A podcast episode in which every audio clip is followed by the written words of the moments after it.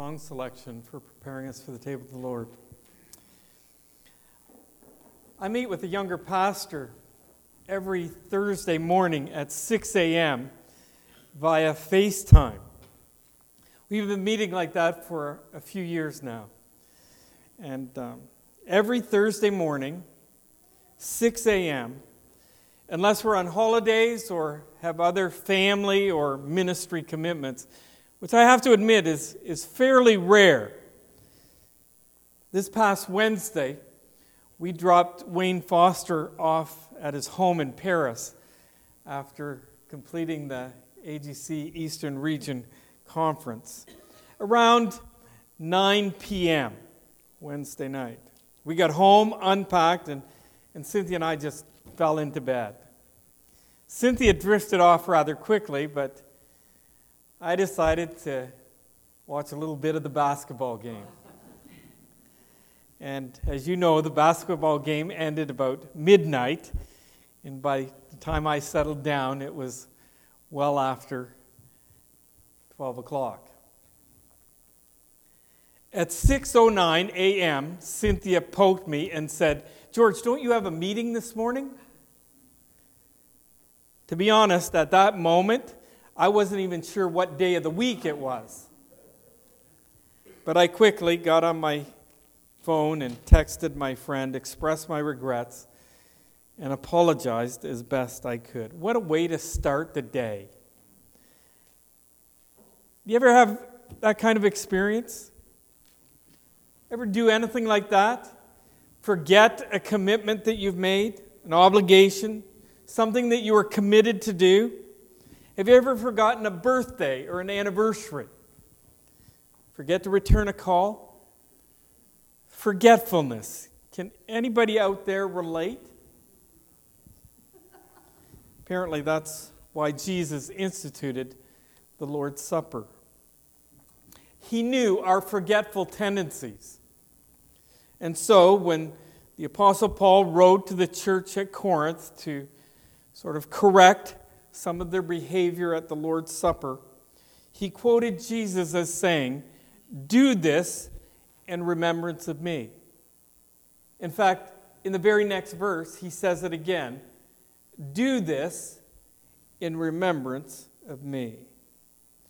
Jesus knew our forgetful tendencies. Our practice here at the Rock Community Church is to celebrate the Lord's Supper on the second Tuesday, second Tuesday, on the second Sunday of every month, so that we will remember. But remember what exactly? If you have a copy of the scriptures, I'd invite you to turn to Romans chapter 3 and verses 21 to 26. Well, at the conference this past Tuesday and Wednesday, in order to maintain our credentials with the AGC, we need to sign a reaffirmation of our faith document. But before we signed that document, they took time to read through the entire AGC's doctrinal statement. And as it was being read, I found that I resonated, or at least some of the preparation that I had done in this passage of Scripture resonated with what was being read. Listen carefully as I read from the AGC's doctrinal statement. Salvation is available by grace through faith. This salvation is not our own doing, it is the gift of God. Salvation includes being declared righteous by God. And then in square brackets, justification. That is exactly what the Apostle Paul is going to help us remember here in Romans chapter 3, verses 21 to 26. He's reminding us that God did for us what we could never do for ourselves. Please stand with me if you're able for the reading from God's Word. Romans chapter 3. and verse 19. I should say that the, the book of Romans is written by the Apostle Paul. It is primarily full of theological instruction. It provides us, especially chapters 1 to 11, with a theological framework. It sets the basis of everything that we believe. Romans chapter 12 to 16 takes on a more practical feel, tells us what that theological framework would look like in real life. The theme of this book is the righteousness of God is paid in full. You could say that God justifies guilty and condemns sinners by grace alone, through faith alone, in Christ alone.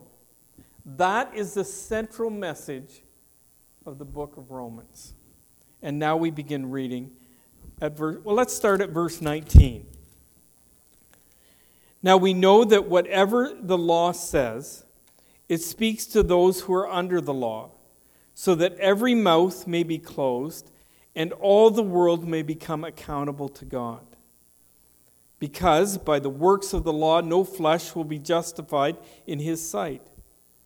For through the law comes the knowledge of sin. But now, apart from the law, the righteousness, righteousness of God has been manifested, being witnessed by the law and the prophets, even the righteousness of God through faith in Jesus Christ for all those who believe. For there is no distinction. For all have sinned and fall short of the glory of God, being justified as a gift by his grace through the redemption which is in Christ Jesus, whom God displayed publicly as a propitiation in his blood through faith. This was to demonstrate his righteousness, because in the forbearance of God he passed over the sins previously committed.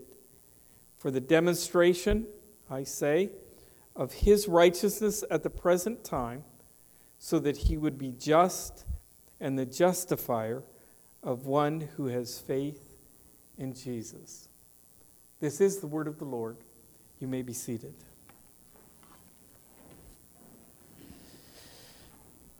Father, you are gracious and merciful. Your mercy keeps you from giving us what we truly deserve. Your grace provides us with the good things that we do not deserve and could never earn. Thank you for Jesus, for his life, death, resurrection, ascension, and imminent return. Come, Lord Jesus, come. As we prepare to celebrate the Lord's Supper together this morning, may the Holy Spirit, who resides in each and every genuine believer, enlighten our minds as we study this text so that we are found remembering things about Jesus and about your salvation that will spur us on in our walk with you. May we be encouraged to be faithful. And for those who are not genuine believers, will you help them to understand their need? May they be convicted of their sinfulness, repent, and begin trusting Jesus Christ alone for their salvation, even this morning before they leave this place. Teach us, we pray. In Jesus' name we ask. Amen. God did for us what we could never do for ourselves. Five reflections on the righteousness of God. That's what we want to look at. Five reflections on the righteousness of God. Reflection number one the righteousness of God is knowable. Look at verse 21. Notice how it starts. But now. Those two words introduced a sharp contrast with what has been said previously immediately in the previous verse, but also uh, to a larger extent The entire first section of, of the book of Romans begins in Romans chapter 1, verse 18, goes all the way through to Romans chapter 3, verse 20. And it's all about man's sinfulness. His inability to live up to the standard of perfection that God requires for a relationship with Him. And Paul paints a, a devastating and catastrophic picture of who we really are when left to ourselves. In fact, in John chapter 3, beginning at verse 10, we read these words There is none righteous, not even one. There is none who understands. There is none who seeks for God. All have turned aside. Together they have become useless. There is none who does good. There's not even one. That's who we are from God's perspective. We're shipwreck. But now, that's how verse 21 begins. But now. Verse 21 turns the corner. Did you catch that glimmer of hope in those words? But now, apart from the law, the righteousness of God has been manifested.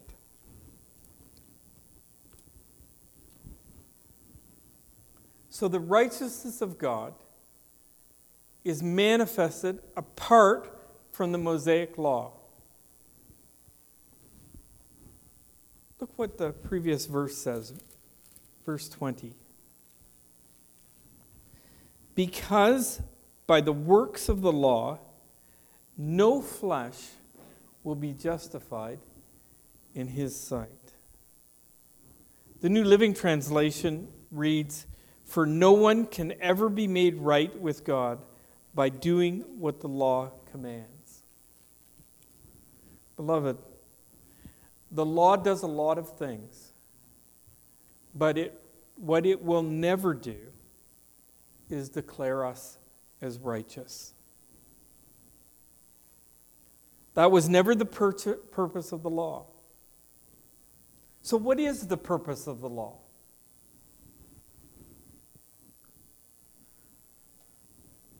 The law was given to the nation of Israel to, first of all, show the holiness of their God.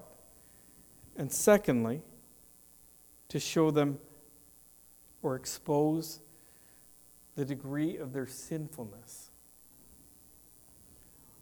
We all know what a tutor is, right? Tutor comes along and helps a student to gives them support, provides a little bit extra to help them academically. In Galatians chapter 3 verse 24 we read, "The law has become our tutor to lead us to Christ." That's the purpose of the law. To show us our sinfulness so that we will then turn to Christ. Folks, it's never been about following the law. Never has been. God's or anyone else's list of do's and don'ts. This is really important for us to grasp. The righteousness of God that the Apostle Paul is speaking of here in Romans chapter 3 is not performance based. It is not performance based. It does not depend on your performance or my performance. But now, apart from the law, verse 21, the righteousness of God has been manifested, being witnessed by the law and prophets. The law and prophets is just another way of saying the, the Old Testament scriptures. And so the Old Testament provides evidence of the righteousness of God. What Paul is teaching here is not new information, it's all there in the Old Testament. In fact, the very next chapter, Romans chapter 4, begins with two examples extracted from the Old Testament. Verses 1 to 5 in Romans chapter 4 talk about Abraham. In fact, verse 2 states if his good deeds had made him acceptable to God, he would have had something to boast about.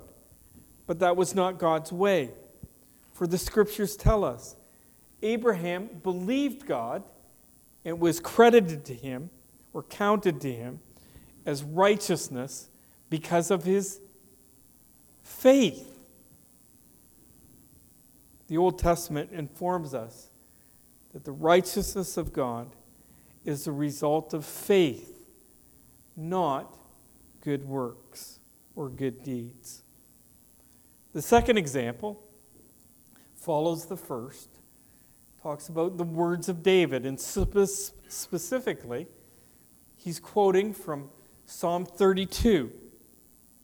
The Apostle Paul used the words of David, again from the Old Testament, as evidence that the righteousness of God comes through faith, not as a result of our performance. So the Old Testament scripture testifies, according to the New International Version, or those that are carrying the English, English Standard Version, bears witness that the righteousness of God is a result of faith, not works. Verse 22 of Romans chapter 3 really brings it all home for us. Even the righteousness of God through faith in Jesus Christ for all who believe. In the original language, the literal translation would be stands manifested. With the arrival of Jesus Christ, the righteousness of God stands manifested. The New International Version translated has been made known. Hebrews chapter 2 verse 15 claims that Jesus who has been tempted in all things as we are yet without sin. 1 Peter chapter 2 verse 22 who committed no sin nor was any deceit found in his mouth. 1 John chapter 3 verse 5 and in him there is no sin. Jesus Christ was the perfect manifestation of the righteousness of God. The law is a tutor helping us to understand our need for the righteousness of God. The Old Testament scriptures bear witness, giving evidence that the righteousness of God comes through faith, not our performance. And Jesus Christ stands as the perfect manifestation of the righteousness of God. Folks, the righteousness of God is knowable. What's the implication? We're without excuse. We can run, we can try to hide, we can compare and compete with others. We can choose to ignore it. We can deny, deny, deny, and we may even try to earn it. But now, but now, one thing is certain we are without excuse. Because the righteousness of God is knowable. God did for us what we could never do for ourselves. Look again at verse 22. Even the righteousness of God through faith in Jesus Christ for all those who believe, for there is no distinction. You may want to take your pen and underline that phrase for all those who believe. Reflection number two the righteousness of God is accessible for all. And in case we missed it, Paul adds, there is no distinction. And later in Romans chapter 10, verse 12, we read, For there is no distinction between Jew and Greek, for the same Lord is Lord of all, abounding in riches for all who call on him. It will be no surprise to you, and I'm sure that you know that the Jews of Paul's day thought that they were just a, a cut above everyone else. God's chosen people, superior to the Greeks and the Gentiles, non Jews. Galatians chapter 3, verse 28 explains the all and the no distinction even further. There is neither Jew nor Greek, there is neither slave nor free man, there is neither male nor female, for you are all one in Christ Jesus. The righteousness of God does not eliminate those kinds of distinctions, but it reaches through them. Remember the quote that I like to use from John Moore in Ken Neff's book, A Blueprint for the New Testament Church? They write, one of the basic skills many of us picked up as children was the ability to major in the minors, whether it is whether it was in comparisons of Christmas presents, the number of green peas or beans on your plate, or who stayed up the latest last night. We specialize in matters of distinction, not unity. Yet the opposite is stressed in the New Testament, and the opposite is to be true of New Testament saints. The righteousness of God that comes through faith in Jesus is accessible to all who will believe without distinction. Implication? Take it personally. This is for you, and this is for me. Doesn't matter where you've been or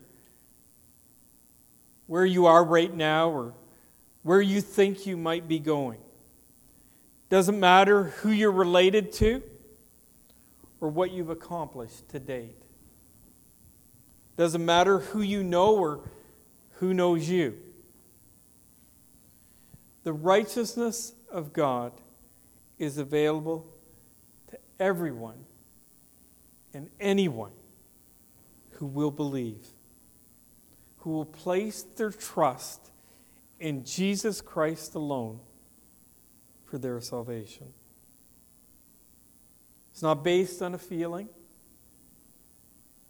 feeling sorry for past failures, although that may be part of it. It's not based on what you know about God, although that certainly is part of it. It is an act of the will when we decide to commit our lives to Jesus Christ. You're willing to allow Him to become the leader of your life. That kind of belief makes the righteousness of God accessible to each and every one of us. God did for us what we could never do for ourselves. Reflection number three the righteousness of God is essential for each and every one of us, for all. Look at verse 23, and some of you have committed it to memory. For all have sinned and fall short of the glory of God. Notice that statement is all inclusive. There are no exceptions. Every person in the history of the world, past, present, and future, have fallen short of the glory of God. The standard of perfection that God requires for relationship with Him. In other words, to sin. And there are no exceptions. We are all sinners by nature. And so we don't become sinners when we sin. We sin because we're sinners Thank you very much, Adam. You know the story, Genesis chapter 3, of Adam and Eve's disobedience. That was the beginning of the end. Paradise lost. From then on, the depravity of man begins at our conception. For sure, some lives express their depravity a whole lot more than others. And in the process, cause tremendous destruction to themselves and to those around them. Pain and suffering. But the point is, we all fall well short of the standard of perfection that God requires for relationship with Him. In fact, we're not even close, folks. I was raised in a God fearing home. And for years, I always hoped that in the end, somehow the, the good that I was doing would outweigh the bad, and God would, I guess, graciously allow me into his heaven.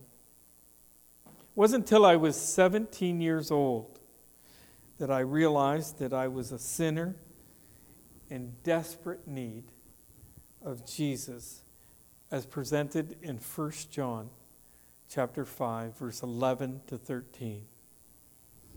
And this is the testimony that God has given us eternal life, and this life is in His Son. He who has the Son has life, and he who does not have the Son of God does not have life. These things I have written to you so that you may know that you have eternal life and that you may believe in his name. So at the ripe old age of 17, through faith in Jesus Christ, I believed and have been trusting in Jesus Christ alone for my salvation ever since. And that is not to say that I don't get continual reminders of my sinfulness. Sometimes I find it crushing. But in those times, I find strength and courage and comfort in these words. If you confess your sins, He is faithful and just to forgive us our sins and cleanse us from all unrighteousness. The righteousness of God is absolutely essential because we can never attain that standard of perfection that He requires for relationship with Him. Not on our own, we can't. And anything less than that righteousness of God keeps us separated from God. Implication? It's easy. Well, kind of. Admit your failure. Each one of us must come to that place where we can look that person in the mirror and admit that we're not as good or as righteous as we may think we are. Hope that we are. Pretend that we are. Or as others may think that we are or as all those affirmations and applause might suggest that we are. Here again, God's assessment of your life, of my life. There is none righteous, not even one. There is none who understands, there is none who seeks for God. All have turned aside. Together they have become useless. There is none who does good. There is not even one. And that includes you. It certainly includes me. admit it. God did for us what we could never do for ourselves. Enough of the bad news. Don't you agree? Let's move on to some good news. Look at verse 24 and the first half of verse 25. Being justified as a gift by his grace through the redemption which is in Christ Jesus, whom God displayed publicly as a propitiation in his blood through faith. What does that tell you? What's that talking about? What's the reflection there? Don't cheat. The righteousness of God is a gift. Friday was our youngest grandson's second birthday. The party is later today. Cynthia and I are going to, well, we're planning to show up with gifts in hand an original slip and slide, a new pair of summer sandal like shoes, and this really cool ball. All Nathaniel has to do is show up and open the gifts. They're his.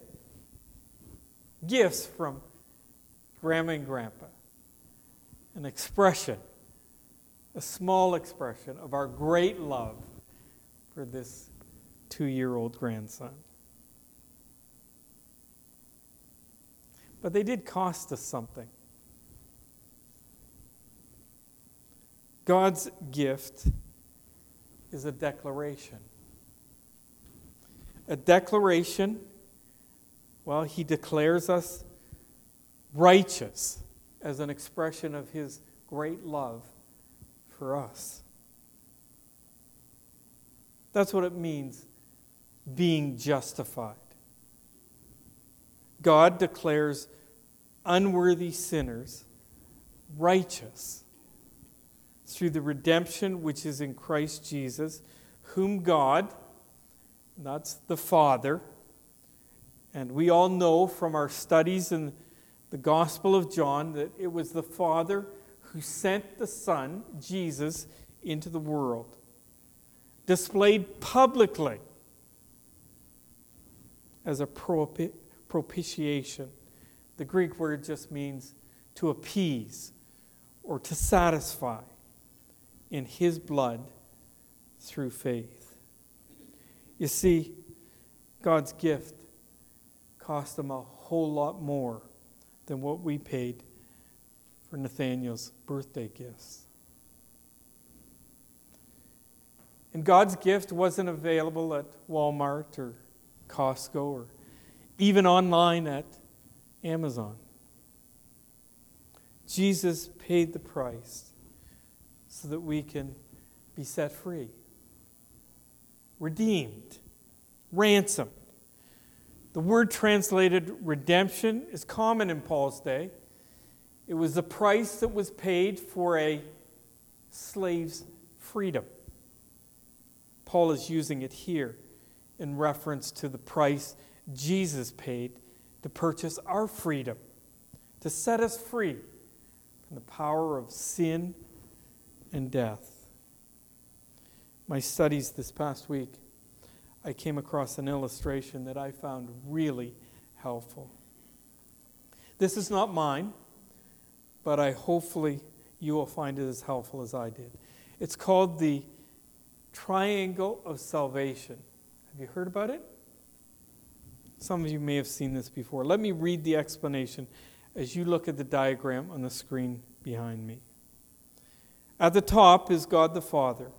The lower left corner is Jesus Christ, and the lower right corner is Christians, genuine believers. The death of Christ is in the middle of the triangle.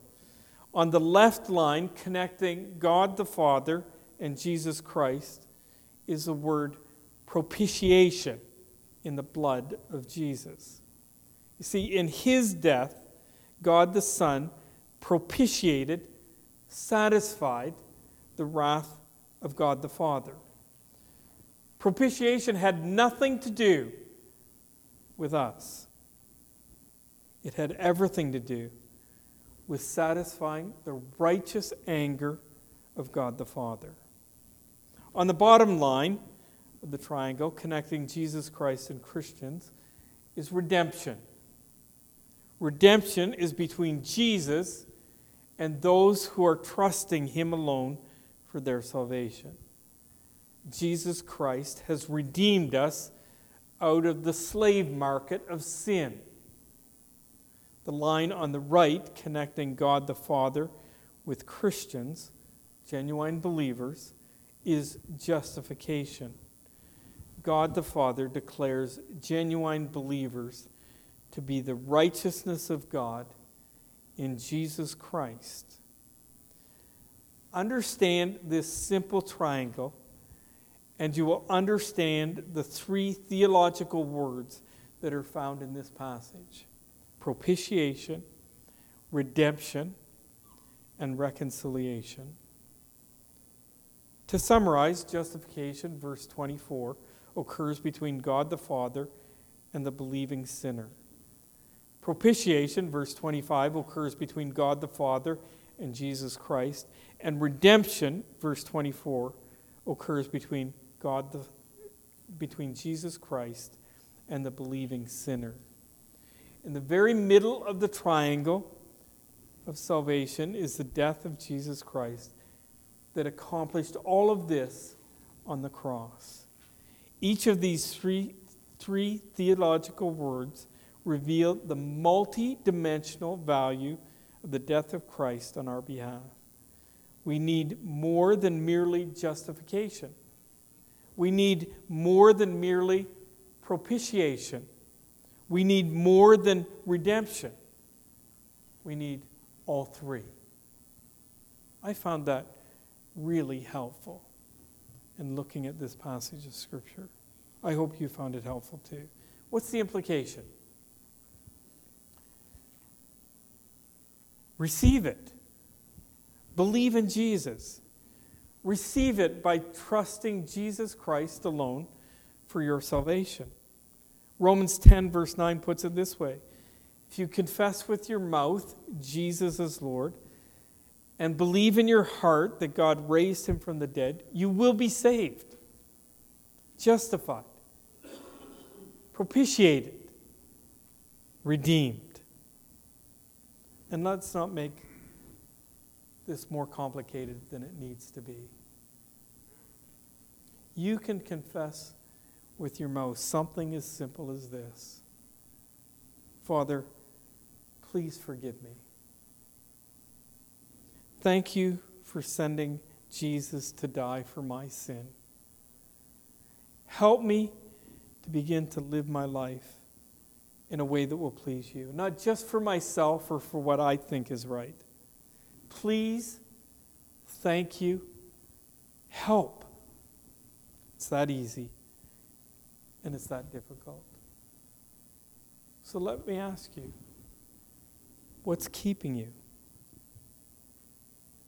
What's keeping you from confessing Jesus Christ as Lord? From trusting him alone for your salvation. John 1, verse 12 puts it this way But as many as received him, to them he gave the right to become children of God, even to those who believe in his name. God did for us what we could never do for ourselves. Reflection number five, and we'll be quick. The righteousness of God is demonstrated. Look at the second half of verse 25 and verse 26. This was to demonstrate his righteousness because in the forbearance of God he passed over the sins previously committed. For the demonstration, I say, of his righteousness at the present time, so that he would be just and the justifier of the one who has faith in Jesus. God's righteousness was demonstrated not by sweeping past sin under the rug. The NASB reads, He passed over sins previously committed. The New International Version says, left sins previously committed unpunished. We must avoid interpreting or misinterpreting the patience of God or presuming on his patience. God, with God, judgment delayed is never judgment denied. The re- redemption that Jesus purchased was by his shed blood. And, future, and the future sins for anyone and everyone who placed their faith in him. In the Old Testament, it was a faith that looked forward to God's deliverance. In the New Testament, a faith in Jesus at Calvary, looking backwards.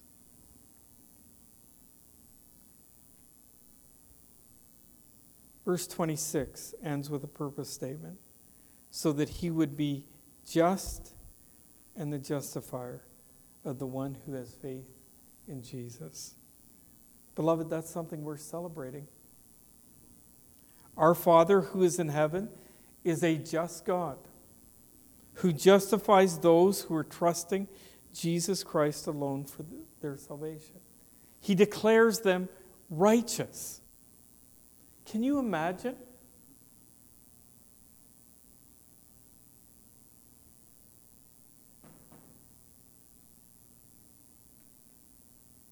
Glenn Bailey, righteous.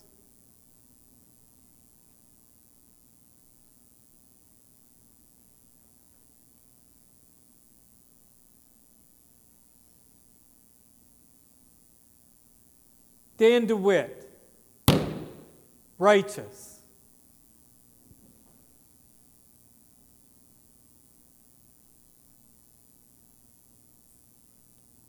Martha Fallowfield, righteous.